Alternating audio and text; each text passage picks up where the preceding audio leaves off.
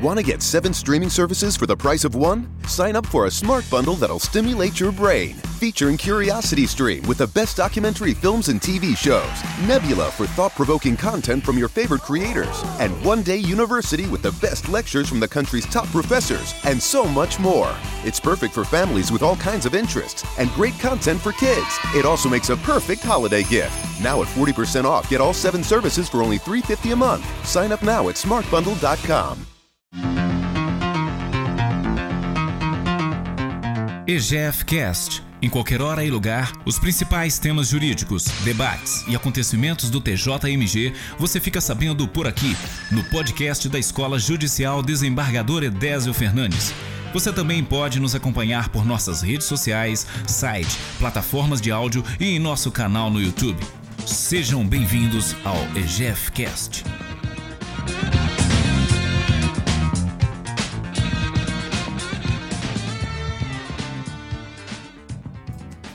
Bom dia a todos. Em nome do desembargador Tiago Pinto, segundo vice-presidente do Tribunal de Justiça de Minas Gerais e superintendente da Escola Judicial Desembargador Edésio Fernandes, saúdo a todos os participantes desta ação educacional de hoje e é com muita alegria, com enorme satisfação que recebemos para aprender sobre as recentes alterações na Lei de Recuperação e Falência recuperação é, judicial e extrajudicial das empresas e falências, o desembargador Moacir Lobato de Campos Filho, desembargador do Tribunal de Justiça de Minas Gerais, e será o nosso palestrante da ação educacional de hoje.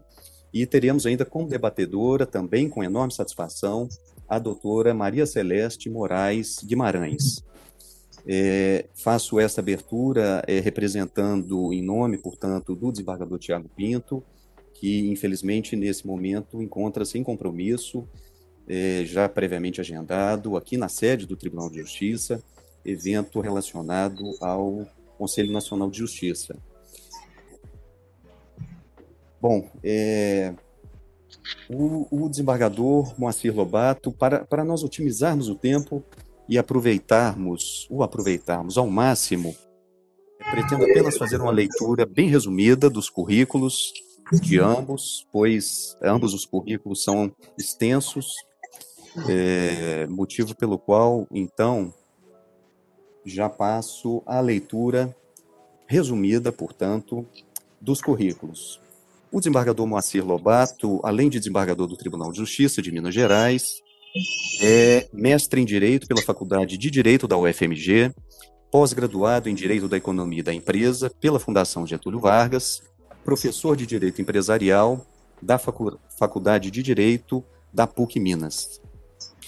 A doutora Maria Celeste Moraes Guimarães, além de advogada, é vice-presidente da Comissão Especial de Falência e Recuperação Judicial do Conselho Federal da OAB, presidente da Comissão de Direito Societário da OABMG, conselheira seccional daquela mesma autarquia especial e ainda presidente da Associação Brasileira de Mulheres de Carreiras Jurídicas. Ainda mestre e doutora em Direito Empresarial pela Faculdade de Direito da UFMG. Sem maiores delongas, gostaria já então de passar a palavra ao desembargador Moacir Lobato, que fará uma exposição sobre então as recentes alterações na nova lei de falências e recuperações judiciais e extrajudiciais, é, sedentos, portanto, que estamos de saber se essa nova lei, desembargador Lobato, doutora Maria Celeste, é, essa lei 14.112, que foi sancionada e publicada no dia 24 de dezembro de 2020, se se trata efetivamente de um presente de Natal ou de um presente de grego. Desembargador Marcelo Lobato, o senhor tem a palavra, por favor. Muito obrigado, doutor Murilo Abreu. Minha saudação a todos. Eu quero me dirigir inicialmente à doutora Maria Celeste Guimarães, uma das vozes mais autorizadas e abalizadas do direito empresarial em Minas e com repercussão nacional, com quem tenho a honra de dividir este espaço na manhã. Minha saudação também a todos aqueles que nos honram com sua presença e participação, senhores e senhoras magistrados, servidores do Poder Judiciário, enfim, todos aqueles que têm interesse vivo nesta matéria que, como bem disse o doutor Murilo Abreu, traz uma série de novidades. E nós veremos, quem sabe, ao final desta manhã, se é um presente de Natal ou se estamos diante de uma coisa mais ou menos parecida com um cavalo de Troia. Não acho que, que devamos percorrer esses dois extremos, mas quem sabe teremos a possibilidade uh, de responder a uma indagação dessa natureza. Eu começo a minha exposição para dizer a todos o seguinte: que, na verdade, este uh, movimento de alteração da lei começa exatamente no ano em que foi ah, aprovada a Lei 11.101 no ano de 2005. Está funcionando aqui. Ou seja, vejam, trago uma primeira lâmina sobre o chamado contexto histórico da Lei 14.122. Vejam que já no ano em que a Lei 11.101 de 2005 veio a lume, foi iniciado um movimento de aperfeiçoamento da legislação que tinha acabado de ser promulgada, que tinha acabado de entrar em vigência. E, a, e aí, nos 15, 16 anos subsequentes à alteração legislativa de impacto àquela época, a Lei 11.101, começaram esses movimentos. Seja por um PL, um projeto de lei lá de um deputado de São Paulo no ano de 2005, seja depois pela apresentação de um outro projeto de lei do deputado Hugo Leal, e depois esses dois projetos foram condensados naquele que ficou convencionado eh, chamar de Projeto de Lei 6229, de relatoria do deputado uh, Hugo Leal. Pois bem, no ano passado, mais uh, precisamente ali por volta de setembro, outubro, a Câmara dos Deputados aprovou o projeto com modificações, naturalmente, do texto que originariamente tinha sido encaminhado àquela casa. E aí, por volta de final de outubro, mais ou menos início de novembro, encaminhado, considerando o sistema bicameral da nossa representação política, ao Senado da República. E este projeto, então, recebeu o número 4558 de relatoria do senador mineiro hoje presidente do Senado, ah, o senador Rodrigo Pacheco. E o senador, então, estava imbuído de um primeiro propósito, que era não alterar substancialmente o projeto de lei vindo da, da, da Câmara, porque se isso acontecesse, nós teríamos que fazer voltar o, o, o, texto à Câmara para uma deliberação neste ano de 2021, e isso iria, por certo, acarretar um prejuízo e uma perda de tempo considerável sob esse aspecto. Então, o senador reuniu algumas pessoas, por exemplo, em Minas Gerais, prestigiou alguns de seus, eh, de seus conterrâneos, chamou vários desses magistrados, dentre eles a doutora Cláudia Helena Batista, da primeira vara empresarial de Belo Horizonte, o doutor Adilon Claver de Rezende, da segunda vara empresarial de Belo Horizonte, a doutora Giovana Elizabeth Pereira de Matos Costa, juíza titular da segunda vara empresarial de contagem, e a mim, para que fôssemos, para que nos reuníssemos, a fim de discutir exatamente algumas emendas que não fossem de conteúdo, mas que fossem no máximo de redação, para aperfeiçoar aquele, aquele projeto e para que ele tivesse, uh, estivesse em condição de aprovação e de sanção presidencial, o que ocorreu exatamente é, no final do ano uh, passado, no ano de 2020. E este projeto, convertido na Lei 14.112, ele traz, uh, ele traz informações, ele traz é, novidades expressivas. Eu quero voltar. Só um instante, por favor. Aqui? Muito bem. Este texto de lei, ele é regido por uma filosofia. Antes de mais nada. Não se trata de um amontoado de regras ah, esparsas que tenham por objetivo apenas e tão somente melhorar pontualmente uma ou outra questão relacionada à Lei 11.101. Na verdade, o que se buscou aqui foi uma, uma reforma muito mais profunda do que pode eventualmente sugerir uma lei que apenas e tão somente preencha lacunas, como é o caso da Lei 11.101, que continua em vigor. Apenas foi acrescida, aperfeiçoada pelo texto da Lei 14.122. Mas essas modificações foram de grande monta, foram expressivas e tiveram, a meu juízo, uma palavra-chave que determina ou que determinou, que presidiu todo esse movimento de reforma. E essa palavra atende pelo nome de eficiência. Nós temos um sistema concursal no Brasil, do, do ponto de vista de insolvência empresarial, que não é eficiente. Vejam, senhores e senhoras, o seguinte: a própria recuperação judicial não é algo que tenha sido, ah, digamos, objeto de um reconhecimento explícito no sentido de sua aprovação, no sentido de que tenha resolvido problemas. Por que, que eu digo isso? Porque nós temos um sistema em que a lei diz que o, o devedor ficará em, em recuperação judicial por dois anos. A partir disso, não mais. E nós sabemos que várias obrigações assumidas nos, no ambiente dos planos de recuperação extrapolam em muito esse prazo de dois anos. Portanto, não há indicadores seguros sobre a eficiência da Lei 11.101 e das recuperações judiciais. Eu digo isso não baseado num achismo ou numa avaliação pessoal subjetiva de minha parte. Eu digo isso com apoio num trabalho importante que foi desenvolvido pela PUC de São Paulo, o chamado Observatório de Insolvência, nos anos 2017 e 2018, que fez um levantamento no estado de São Paulo na, naquilo que se chama modernamente de jurimetria, para ferir indicadores de eficiência da lei. E não é possível mensurar isso.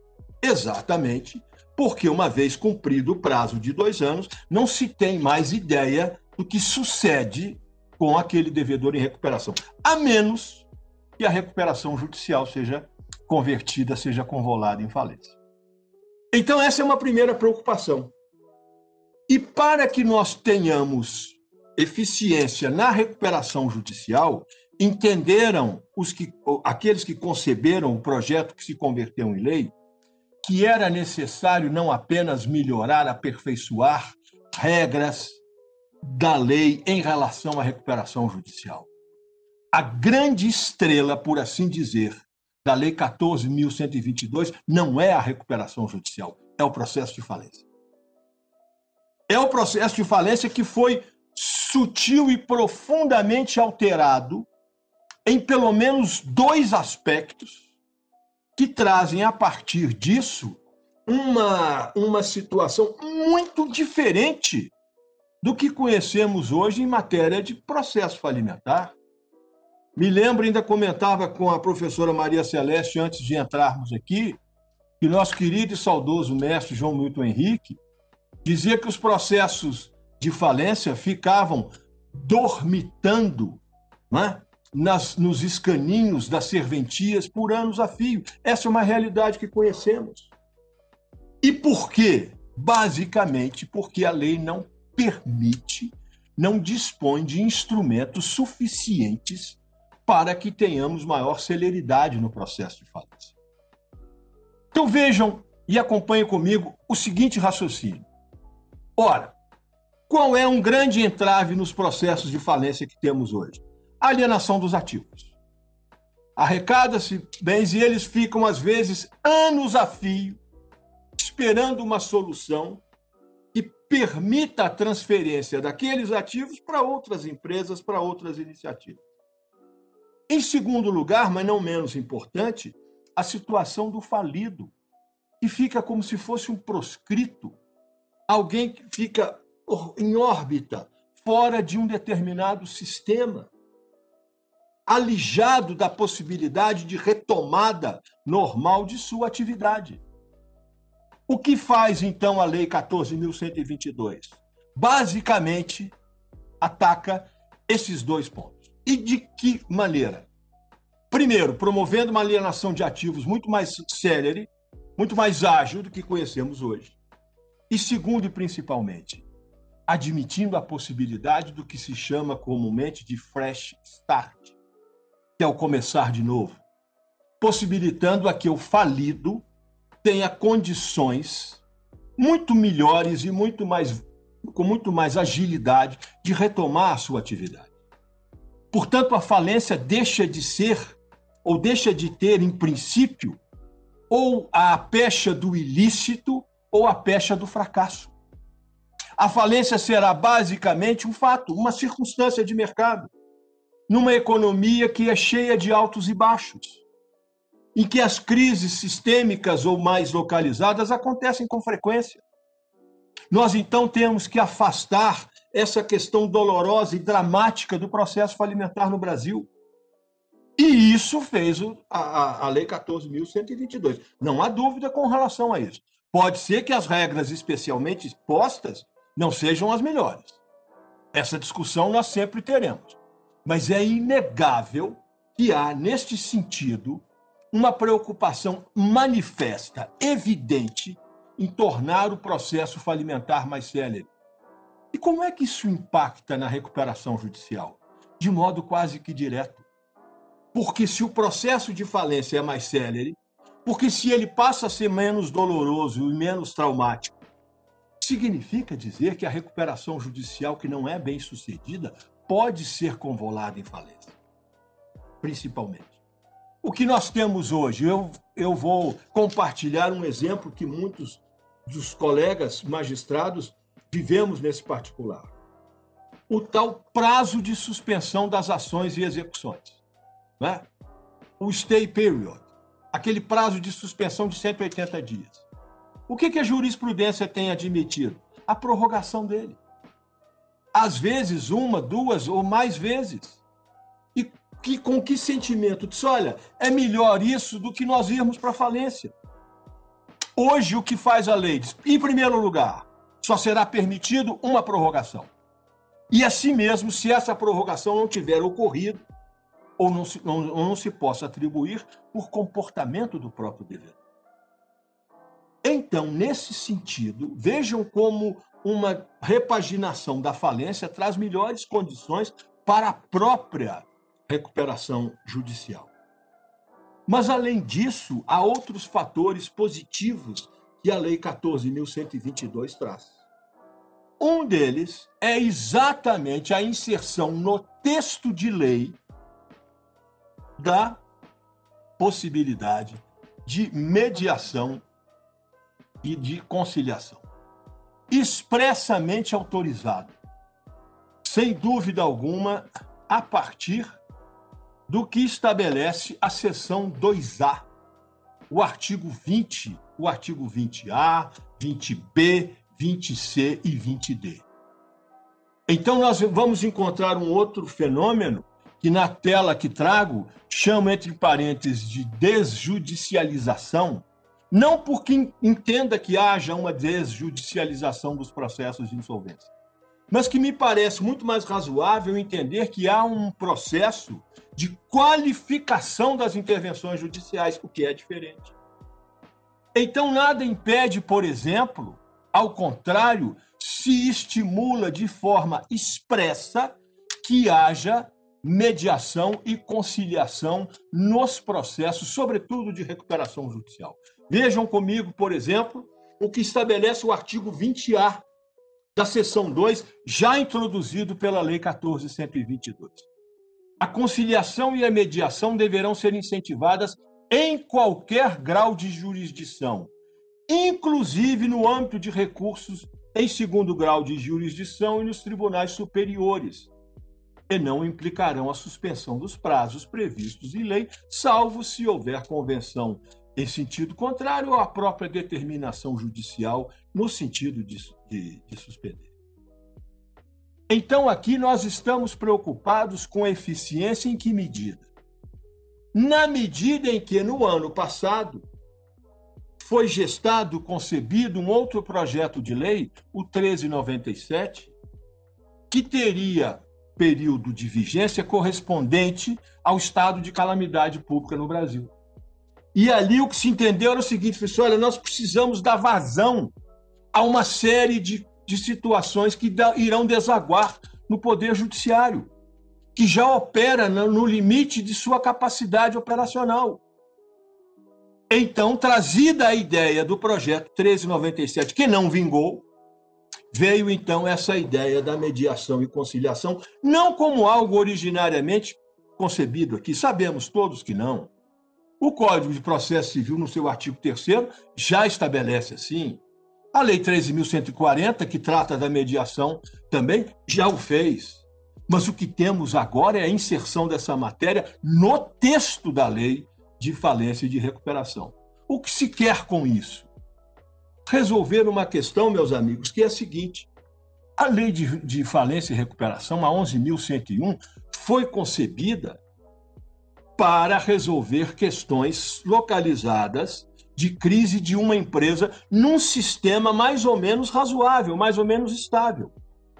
O que temos hoje é a instabilidade do sistema e a instabilidade das empresas. Então é preciso que tenhamos um outro tipo de olhar para essa situação. E isso vem com um incentivo forte, claro, decisivo, trazido pela Lei ah, 14.122, que abre uma sessão, denominada de 2A, para tratar de mediação e de conciliação.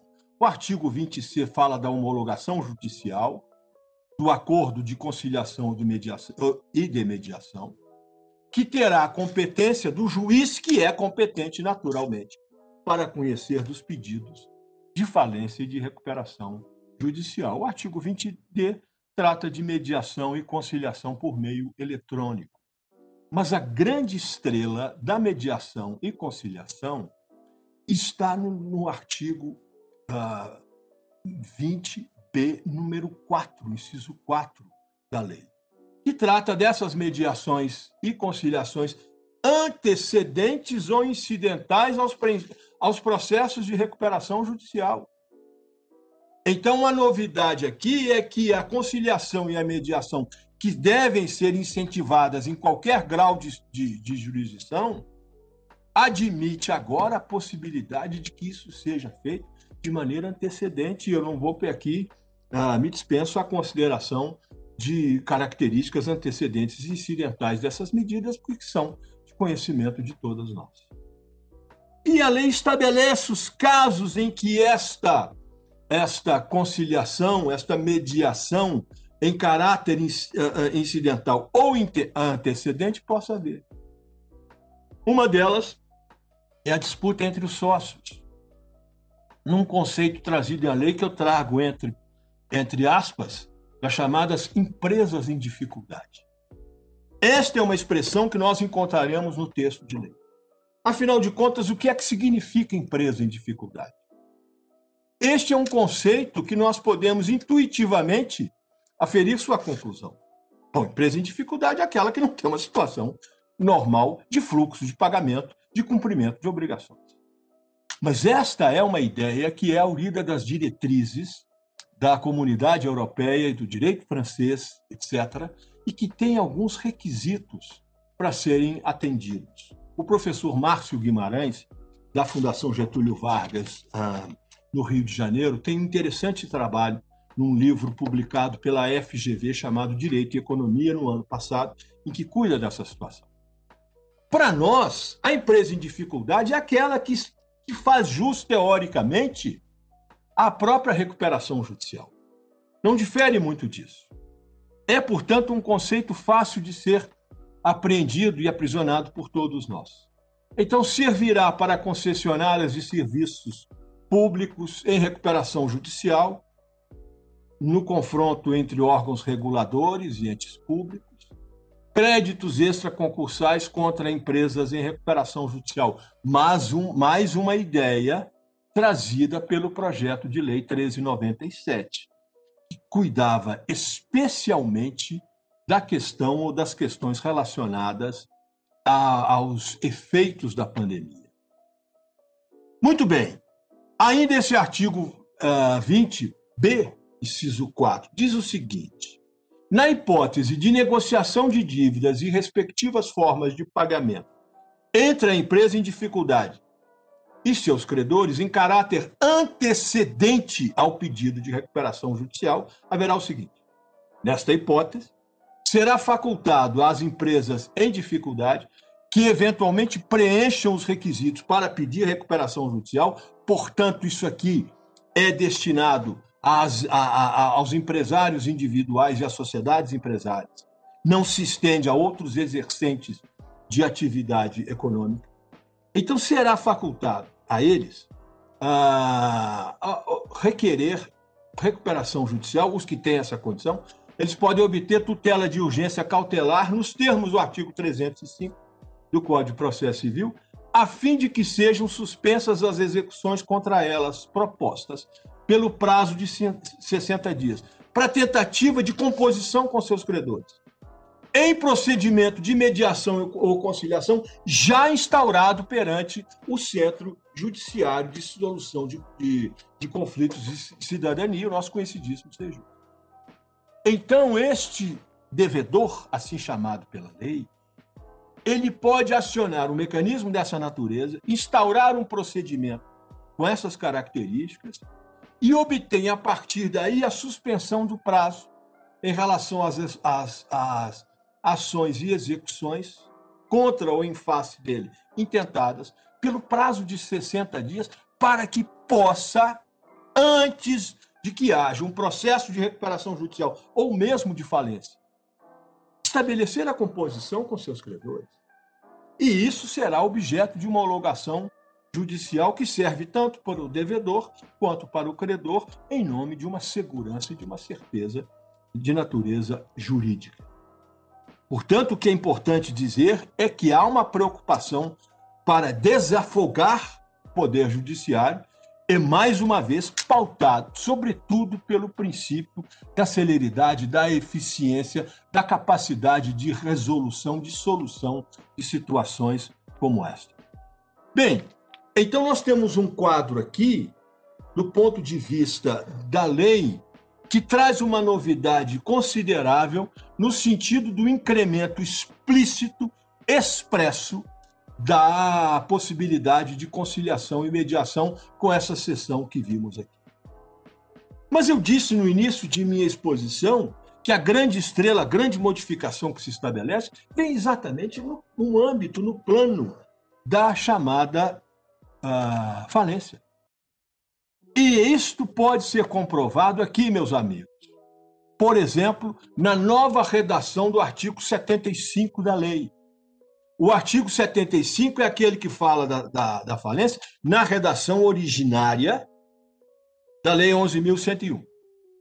Ele agora tem a mesma conformação com os acréscimos trazidos pela Lei 14.122. E muda. E muda muito. E muda substancialmente esse, essa finalidade. Vejam, o capo diz, diz assim: a falência, ao promover o, o, afastamento do devedor de suas atividades, visa preservar e, otimizar a utilização produtiva dos bens, dos ativos e recursos produtivos, inclusive os intangíveis da empresa. Repete o que já tínhamos anteriormente.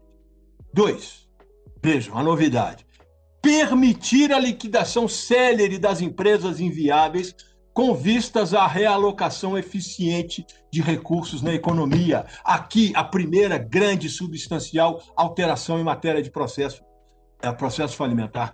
Um dos objetivos, uma das finalidades do processo falimentar é e constitui exatamente no, na, na, na possibilidade de liquidação célere das empresas inviáveis. Todo o esforço para preservar as empresas num cenário, num contexto econômico numa sociedade complexa que temos, como a que temos. Mas se isso não for possível, então que partamos logo para essa liquidação. E mais, três, fomentar o empreendedorismo, inclusive por meio da viabilização do retorno célere, outra vez a palavra célere, no inciso 2 e no inciso 3. Do empreendedor falido à atividade econômica. O tal fresh start. O começar de novo. Retirando o devedor daquele limbo humilhante de falido, considerando isso como uma circunstância normal, possível de mercado, e mais que isso, viabilizando a possibilidade de que ele retome a normalidade de suas atividades. Ou seja, escoimando o processo falimentar de características rudes, medievais, de um preconceito que não faz o menor sentido numa quadra que estamos no século XXI. E a lei cuidou disso. E vejam que, ao tornar a falência célere, ao tornar a, a, a possibilidade, ao prever a possibilidade de que o devedor possa retomar a sua atividade, tudo isso empurra a recuperação judicial para uma necessária quadra de eficiência. Então, nós não podemos mais pensar assim: bom, essa recuperação judicial aqui não é boa, mas é melhor que a falência. Não, não, não mais será. Não mais será. Então, nós teremos aqui, meus amigos, uma profunda mudança de cultura em relação à triste realidade do processo falimentar que vivemos. E eu me lembro perfeitamente dos meus tempos de bancos escolares, né, que depois, séculos depois, a professora Maria Celeste frequentou esses mesmos bancos escolares, mas vejam, com uma, uma consideração muito diferente. A falência era vista como algo marginal, como algo que não deveria ser uh, prestigiada, como alguma coisa que significasse ineficiência, morte, tristeza, etc. Não é assim que a nova lei, doutor Murilo, que fala tanto, ou que fala tanto, não, que coloca tão bem a questão do presente, entre saber se é de Natal ou se é de grego, né? na verdade, nós temos aqui algo que pode mudar muito esse cenário como conhecemos. O parágrafo 1 desse artigo 75, me perdoe insistir nele, porque ele é fundamental para nós. Diz assim: o processo de falência atenderá aos princípios da celeridade da economia processual, sem prejuízo do contraditório, da ampla defesa e demais princípios previstos no CPC, na Lei 13.105. Isso é bem fazer já, essa novidade. Né? Porque, sem dúvida alguma, esse, esse processo que antecede a decretação da falência deve ser cercado de todas essas garantias processuais e constitucionais. E, finalmente, o parágrafo segundo que diz assim: a falência é mecanismo de preservação de benefícios. Vejam bem, a falência é mecanismo de preservação de benefícios econômicos e sociais decorrentes da atividade empresarial por meio da liquidação imediata do devedor e da rápida realocação útil de ativos na economia. Há um texto aqui que não me agrada muito, me parece algo deselegante, nesse sentido de liquidação imediata do devedor. Parece que ele vai ser objeto de um fuzilamento em praça pública. A redação podia ser melhor, mas tecnicamente ela é correta. É isso mesmo. Né? E com o sentido da realocação rápida desses mesmos ativos. Muito bem. Com isso, então, nós teremos uma situação seguinte, do ponto de vista do processo falimentar, que eu disse, olha, são duas pernas, a eficiência tratada no artigo 75 e a velocidade, a celeridade na preservação, ou perdão, na alienação dos ativos. Neste caso, gente, nós teremos, inclusive, a possibilidade de que esta alienação desconsidere o chamado preço vil. Não numa primeira chamada, não no primeiro leilão, mas com aquele convencimento que é o seguinte: disse, olha, tentamos. Fizemos uma primeira chamada, um primeiro procedimento, um segundo. Para que não fique isso parado anos a fio, então chegaremos, inclusive, à própria possibilidade do chamado da alienação por preço vil. Aqui, então, há duas questões que eu gostaria de considerar rapidamente com todos, que são é, essas questões, as seguintes. Da alienação dos ativos. Chama atenção. Gente, ainda tem aqui uma assessoria especializada, porque eu ainda claudico um pouquinho na tecnologia, mas acho que está dando para sair mais ou menos. Vejam, da alienação dos ativos, eu chamo a atenção para dois artigos importantes. É claro que eu estou pensando alguns aspectos da lei num processo de escolha e que todo processo de escolha pressupõe a perda de alguma coisa. Eu tenho clara noção de que muitos aspectos importantes não serão abordados, provavelmente nem por mim, nem pela professora Maria Celeste, porque são muitos e o tempo é mais escasso. Mas vejam que há um artigo 139 revolucionário que já veio na redação originária do, da, da Lei 11.105, lá de 2005, e que diz o seguinte: logo após a arrecadação dos bens, com a juntada do respectivo auto de processo ao processo de falência, será realizada a, a, será iniciada, perdão, a realização do ativo. Ora, tudo bem, isso é uma coisa uh, lógica, mas que ainda temos uma, alguma dificuldade, por quê? Porque esta uh, alienação depende de outros atos, e estes outros atos, em princípio, estão previstos agora, neste artigo 142, parágrafo 2 é, A. Alienação de que trata o caput desse artigo, alienação dos bens da massa falida. Estamos nela. Dar-se-á, independentemente de a conjuntura do mercado no momento da venda ser favorável ou desfavorável, dado o caráter forçado da venda. Nós não temos que esperar circunstâncias mais favoráveis para essa alienação. Independerá da consolidação do quadro geral de credores. Poderá contar com serviços de terceiros como corretores, consultores, etc. Deverá ocorrer no prazo máximo de 180 dias, contados da data do, do, da lavratura do auto de arrecadação, em, em caso nas hipóteses de falência.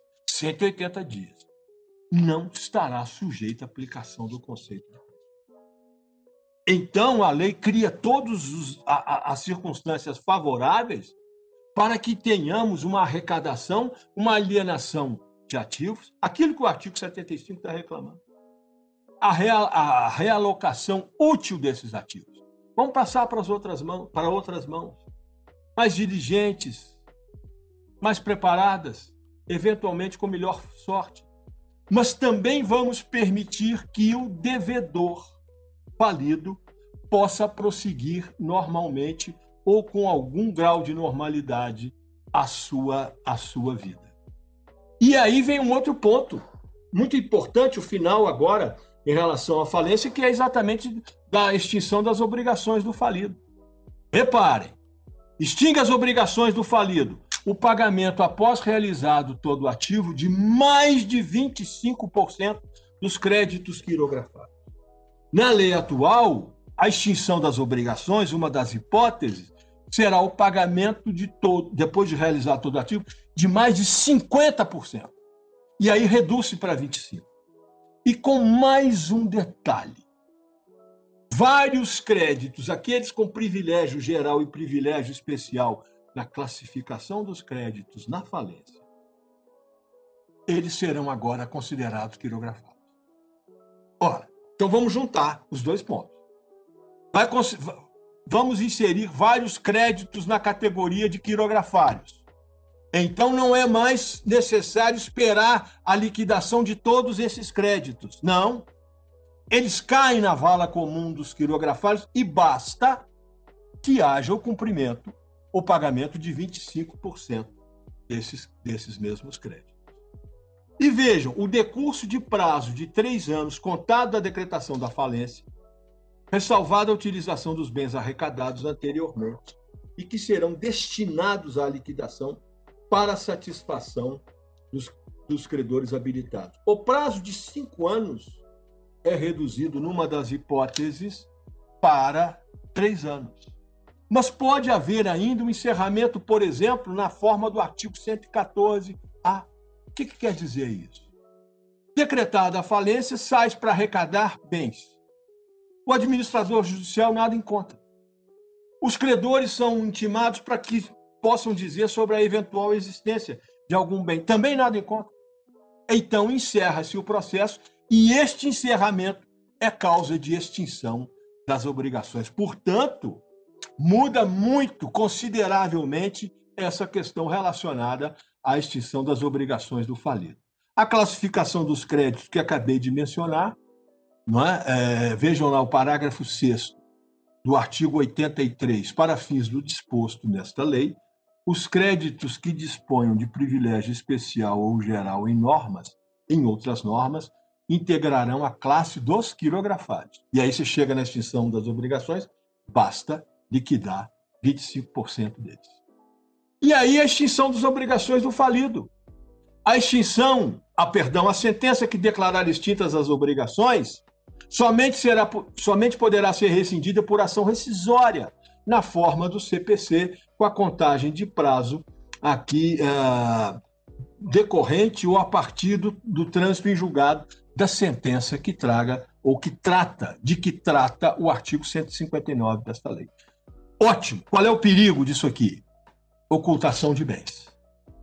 Então, um determinado falido que eventualmente seja mais hábil no trato de ocultação de bens, esse prazo reduzido para, para a extinção das obrigações, é uma espécie de efeito colateral que teremos que ter muito cuidado para que não se inviabilize, por exemplo, a questão relacionada à recuperação dos ativos. Okay? Muito bem. Aí, com isso, eu faço uma levíssima, brevíssima, uh, um brevíssimo comentário sobre pontos específicos da recuperação judicial, entendendo que o processo de falência foi alterado para ter celeridade, para permitir a, a realocação desses ativos, para permitir a retomada da atividade normal por parte do devedor, porque se tem a mediação e conciliação para desafogar o, o, o Poder Judiciário e para evitar uma série de procedimentos judiciais que sejam eventualmente evitados. E na recuperação judicial, chama atenção para poucos aspectos, mas um deles é a mudança em relação aos créditos ah, tributários. Não vou discutir aqui aspectos que são relevantíssimos do ponto de vista de competência ah, do juízo da recuperação para determinados atos, etc. Mas chama atenção para o fato de que há um parcelamento previsto agora em até 120 meses, por força de alteração promovida no âmbito da Lei 10.522, exatamente pela lei nova pela Lei 14.122. Não é?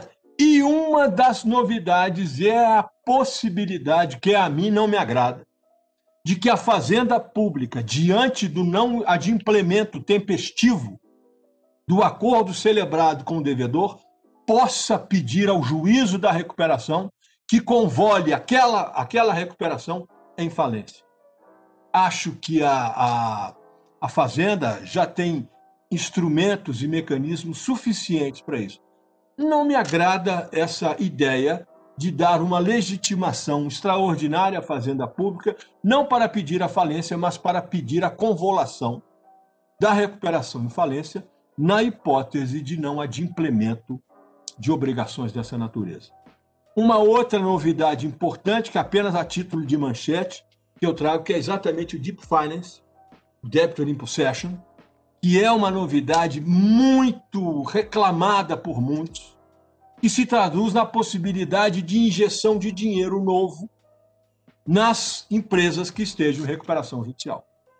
E no tratamento especial que se possa dar ao titular desse crédito, na hipótese de a empresa não ser capaz, mesmo com recursos extraordinários, superar a situação de crise econômico-financeira que vive. O Deep Finance está previsto no artigo 69 ah, de AAF, com todo o seu detalhamento, é uma novidade extraordinária, reclamada por muitos, é uma, uma ideia aurida diretamente do direito norte-americano sobre a matéria. E mais a questão dos bens de capital, que, a meu ver, ainda continua, porque a, a jurisprudência diz que os bens têm que ser essenciais, e os bens de capital são aqueles que classicamente permitem a produção de outros bens. Eu tenho uma máquina cuja finalidade é propiciar que eu possa ah, fazer, construir, elaborar ah, outros bens. Só que nós vivemos numa sociedade hoje que é diferente.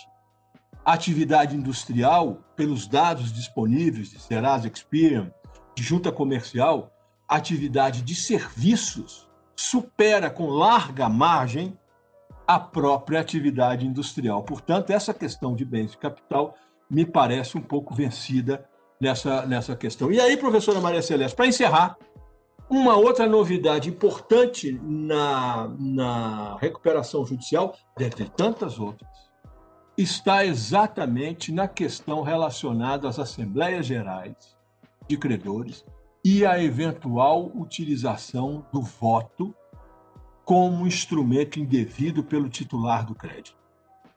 Não havia disposição na lei de regência da matéria de algo dessa natureza.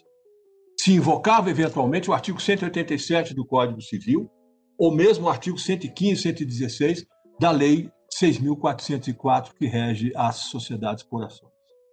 Agora, essa matéria é introduzida no, na Lei de Regência de Insolvência Empresarial no Brasil, com o seguinte teor: o voto será exercido pelo credor no seu interesse de acordo com seu juízo de conveniência e poderá ser declarado nulo por abusividade somente quando manifestamente exercido para, para obter vantagem ilícita para si, ou para si ou para outro. Há muitas decisões, ao meu ver, carregadas de, de, de, de legitimidade, vamos dizer assim, que consideravam ou que consideram o voto abusivo aquele em desacordo com o que estabelece o artigo 47 da lei. Ou seja, o voto contrário a, a, a, ao estímulo da atividade econômica, o voto mesquinho, por assim dizer, se me permitem a, a possibilidade. Agora não. Agora a lei circunscreve a abusividade de voto apenas quando exercido para obtenção de vantagem lícita para ele mesmo ou para uma terceira pessoa. É uma novidade, tem lá o caráter de, pelo menos, disciplinar de forma mais objetiva essa questão. Eu sei perfeitamente e, e, e que temos ou que teríamos uma, uma imensa de outras situações para trazer. Vou deixar aqui a recuperação extrajudicial como lâmina, para dizer que a recuperação extrajudicial também foi objeto de mudanças e que são importantes, e aqui eu trago duas ou três considerações da recuperação extrajudicial e digo apenas numa palavra que ela foi ela é resulta de uma tentativa de tirar a recuperação extrajudicial do fracasso absoluto que ela se encontra. Ninguém deu bola para isso. No português menos, menos castiço. Né? Ninguém deu importância para essa recuperação uh, extrajudicial. Agora, a lei traz, por exemplo, uma das, uma das possibilidades é vincular grupos, dentre eles aqueles créditos decorrentes da legislação do trabalho ou do acidente do trabalho. Tá? Por exemplo. Então, meus amigos, como disse, ciente de que ah, são muitas novidades e o tempo naturalmente exíguo não permite tantas considerações quantas necessárias. Procurei trazer aqui alguma coisa que imagino relevante nesse aspecto, considerando como palavra final que o que a lei traz muito mais do que aperfeiçoamento de determinadas regras é a tentativa de implantação de uma nova cultura do ponto de vista de insolvência empresarial. Isso, para mim, resulta absolutamente claro e sei que não sou voz isolada nisso. Né? Há outros muito melhores que eu que têm defendido essa ideia que me parece absolutamente acertada. Doutor Murilo, com essas considerações, portanto, eu encerro a minha manifestação, agradecendo pelo prestígio que me confere a Escola Judicial de Embargador Edésio Fernandes, pela oportunidade de aqui estar compartilhando essas reflexões com, com todos, e, é, principalmente, dizendo de minha honra, de minha alegria de ter de poder dividir esse espaço com a ilustre professora Maria Celeste Guimarães, de quem tenho a honra e o privilégio de desfrutar da convivência e da amizade. Muito obrigado a todos. Excelente palestra, é, desembargador Moacir Lobato. É, isso quem diz não sou só eu individualmente, mas é, todos nós que estivemos acompanhando pelo YouTube, constatamos uma média de assistência superior a 400, 400 acessos simultâneos, o que não é comum na escola judicial, em que pese a, a alta dinamicidade dos cursos e, e, qualidade. Portanto, tivemos não só acima de 1.063 inscritos, como, além disso, uma assistência constante, permanente, acima de 400 acessos excelente. Não há, não há palavras para, para reconhecer o mérito das suas colocações. Doutora Maria Celeste, é, a senhora tem a palavra. Por favor, fique à vontade. Eu agradeço o honroso convite que me foi feito pelo desembargador Marcelo Lobato, em nome da Escola Judicial Edésio Fernandes. O professor Marcelo Lobato sabe da minha alegria e da minha admiração, é, não só pela pessoa, mas pelo profissional, pelo magistrado, pelo professor eu gostaria inicialmente de parabenizar o desembargador Moacir pela proficiente exposição de forma tão didática que abordou os aspectos mais importantes, a meu ver, das alterações introduzidas pela Lei 14.112, a Lei, portanto, 11.101 11 de 2005. E eh, eu não gostaria, de modo algum, de eh, debater, porque a exposição de Sua Excelência foi magnífica, eu mesmo fiz muitas anotações, Fiquei encantada. E eu, então, gostaria apenas, na mesma linha do professor Marci Lobato, é, caminhando, portanto, numa convergência de entendimento, é, apontar essa, essa importante filosofia da, da lei, que, é, obviamente, alterou a nossa lei de, de 2005, que é a busca da eficiência. Eu tenho ouvido é, com muita ênfase inclusive pelos próprios eventos que estão sendo realizados também pela Escola Judicial Edésio Fernandes, os processualistas têm aplaudido e muito as inovações que foram introduzidas no sistema recuperacional e de falência. Eu gostaria de destacar dois, se me permitem, que vêm nessa linha da eficiência e, acima de tudo, na busca de uma solução que seja aquela mais razoável tanto para o credor para o devedor. Há muito a doutrina sempre discutiu que existia um pêndulo legislativo, ora a favor do devedor, alterações legislativas que favoreceriam o devedor, ora favoreceriam os credores. Acho que nós conseguimos um equilíbrio, portanto, na satisfação desses interesses dentro do, do processo recuperacional e da falência por meio de dois instrumentos que espero é, é, não ter o tempo necessário para explicar, mas introduzir para a reflexão dos colegas, dos magistrados, assessores que honrosamente estão nos assistindo. O primeiro deles é um artigo que me parece foi muito feliz na Lei 1412, que é o artigo 189.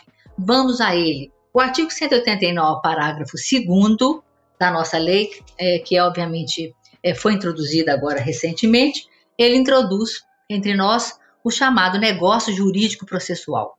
Esse instrumento já era conhecido da legislação processual civil, no Código de Processo Civil, portanto, é, já era um instrumento utilizado é, processual, na Lei Geral Processual, no artigo 190 do CPC, e agora ele tem tratamento específico na Lei 11.101, que é o artigo 189 parágrafo 2. O que, que significa isso? Significa que é instaurado, portanto, o processo de recuperação judicial ou mesmo o de falência, poderá, por iniciativa do próprio juiz, do próprio magistrado que hoje nos assiste, que nos ouve é, de maneira muito honrosa, e também pelo administrador judicial ou mesmo pelo devedor, que é a instauração desse negócio jurídico processual.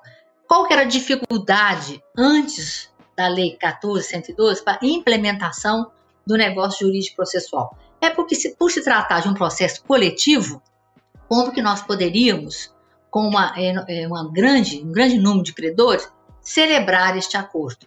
Até a vigência da Lei 14.112, é, eu sempre fui entusiasta desse instrumento, é, em parceria com o professor José Marcos Rodrigues Vieira, da UFMG, e desembargador desta casa, é, redigimos até um artigo publicado na revista Direito Empresarial da UERJ, a convite do professor Sérgio Campinho, de que o administrador judicial, enquanto auxiliar do juízo, poderia provocar, portanto, essa é, convenção, esse, essa celebração desse negócio jurídico processual, representando todos os credores.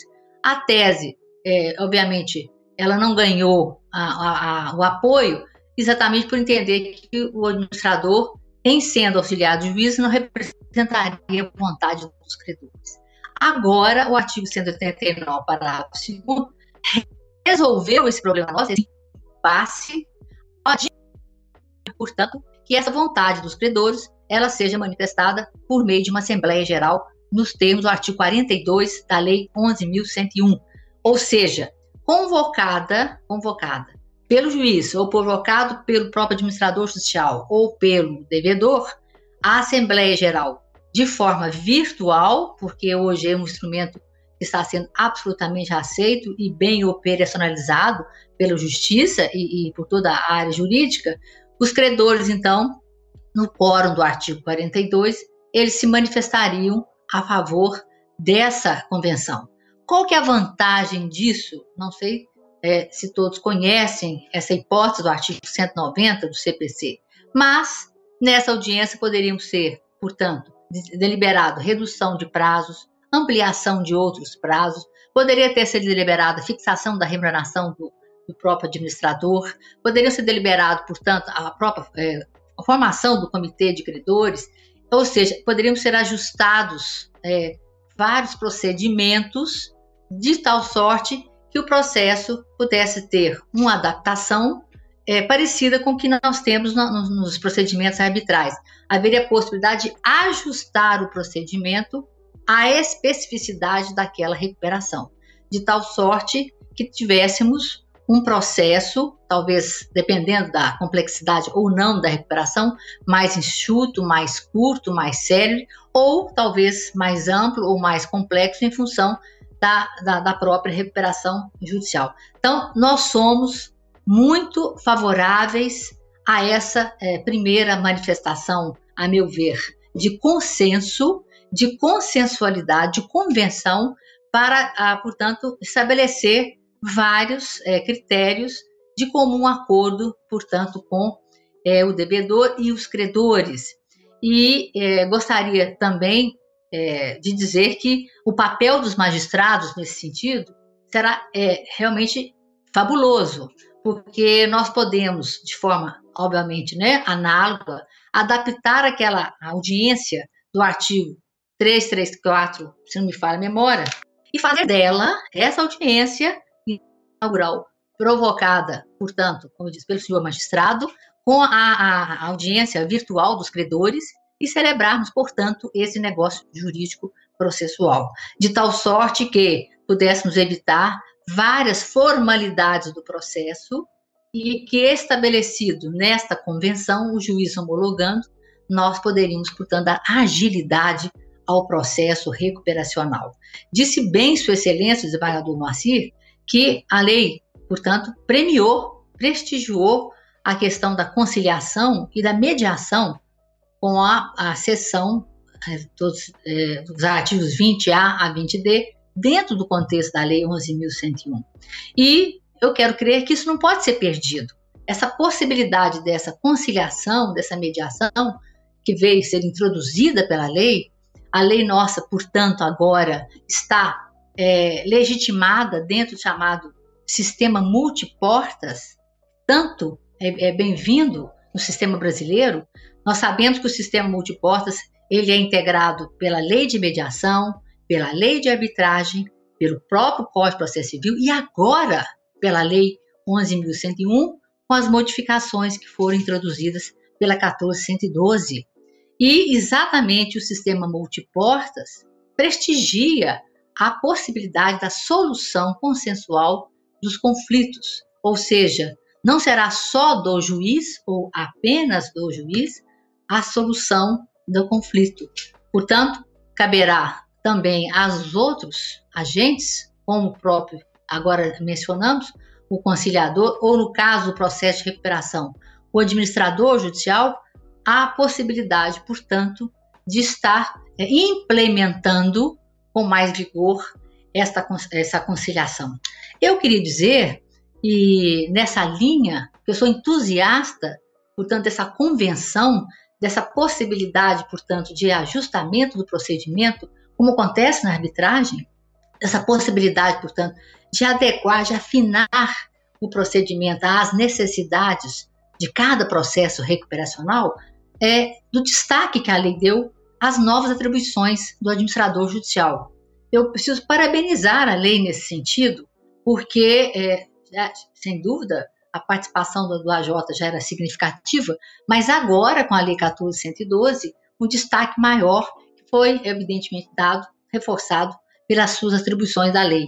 E, dentre elas, dentre elas, eu preciso dizer, destacar o artigo 22 da Lei 11.101, que é a linha J, em que agora é a lei, evidentemente, é, é, eu não estou dizendo até a faculdade, ela impõe ao administrador judicial a busca dessa conciliação e que me parece possível por meio do negócio é, jurídico processual a ser, portanto, bus é, é, é, buscado nessa audiência que me parece perfeitamente pertinente de ser aplicável ao processo recuperacional.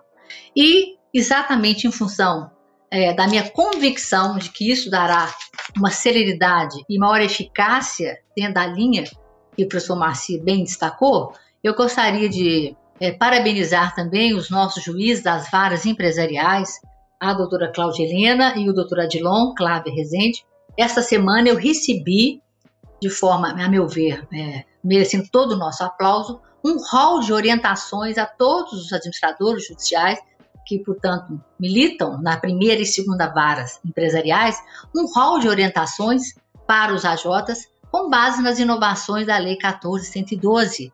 A iniciativa é muito bem-vinda, ela, portanto, é, a meu ver, privilegia o aspecto pedagógico, da eficiência e dessa importante interação que deve haver entre o AJ e os senhores magistrados, mas um dos parágrafos dessas orientações, os senhores magistrados lembram dessa competência do artigo 22 da linha J, que é exatamente que foi otorgada aos administradores judiciais na busca efetiva da solução conciliatória. Né? A expressão do legislador agora foi muito feliz.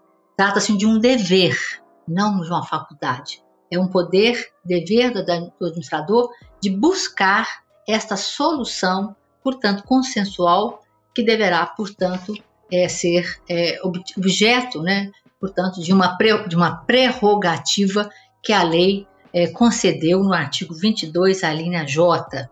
Em, é, nesse sentido, concluindo, me parece que o legislador foi muito feliz. Eu, eu só posso aplaudir as inovações. O doutor Marci destacou aquelas que são mais importantes, e eu gostaria então de chamar a atenção, de, de dar um destaque a, a essa ousada, essa ousada modificação que caminha naquilo que o Dr. Moacir destacou, a mudança de cultura dentro do, do processo de insolvência empresarial. E nós precisamos, portanto, reforçar essa iniciativa de buscar o consenso. Me parece que é perfeitamente possível a adaptação dessa audiência de conciliação do CPC ao processo recuperacional, nós temos condição, portanto, de ter a manifestação expressa do devedor, dos credores. É, o quórum, portanto, é o do artigo 42, é um quórum simples e não qualificado, que é aquele da aprovação do plano, para que possamos, portanto, chegar a termo e de uma maneira que possa dar uma solução que seja boa para ambos os lados. Com essas considerações, doutor Murilo, eu vejo que meu tempo já se exauriu, mas eu quero aplaudir portanto, a Lei 1412, e que ela possa nos estimular, nos motivar a fazer, portanto, um processo que seja não só para falência, mas para recuperação mais eficiente e que atenda aquilo que tanto queremos, que é a função social da empresa no contexto brasileiro. Muito obrigada pelo convite e um grande abraço ao desembargador Marci Lobato e ao doutor Murilo. Muito obrigado, professora Maria Celeste. É, agregou realmente muito à explanação do desembargador Marci Lobato, com um enfoque não só sobre a, a, a, questão do AJ, do administrador judicial, mas vários outros aspectos da lei. A escola agradece imensamente a colaboração da professora Maria Celeste, enriquecendo o nosso debate. É uma pena é, ter que encerrar esse evento tão rico, tão proveitoso. É, eu imagino que nós teremos que fazer outros eventos semelhantes a esse isso quem está pedindo não sou eu, são vários participantes que assim manifestaram no chat, servidores, magistrados, eh, todos em uníssono parabenizando o desembargador Marcelo Lobato, a professora Maria Celeste. Realmente foi um evento diferenciado, não só pela quantidade de participação e de manifestações no chat, mas pela qualidade dessas manifestações em elogio e em agradecimento aos eminentes professores sobra para mim, então, a tarefa árdua de encerrar esse evento, a vontade de prosseguir aqui ao longo da tarde para uhum. receber ainda mais ensinamentos numa lei que traz tantas modificações, é tão rica e tão recente. Mas, infelizmente, precisamos encerrar. Agradeço imensamente o desembargador Moacir Lobato, integrante, inclusive, do Comitê Técnico da Escola Judicial, desembargador Edésio Fernandes, nessa atual gestão, a professora Maria Celeste.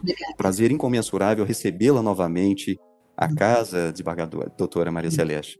Uma satisfação que a senhora possa permanecer, continuar conosco em outros eventos. Obrigada. Muito obrigado a todos, uma satisfação enorme, um bom dia.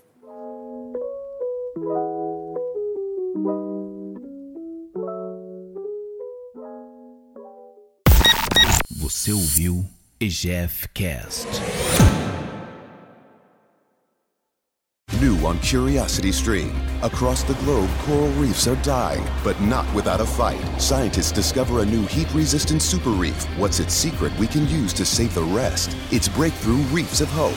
And humanity's future a thriving multi planet species, or will AI run the show? See how today's choices in technology and science may seal our fate on 10 seconds to the future. Watch now on Curiosity Stream. And for a limited time, get 40% off our annual plan. That's just a dollar a month. Visit curiositystream.com.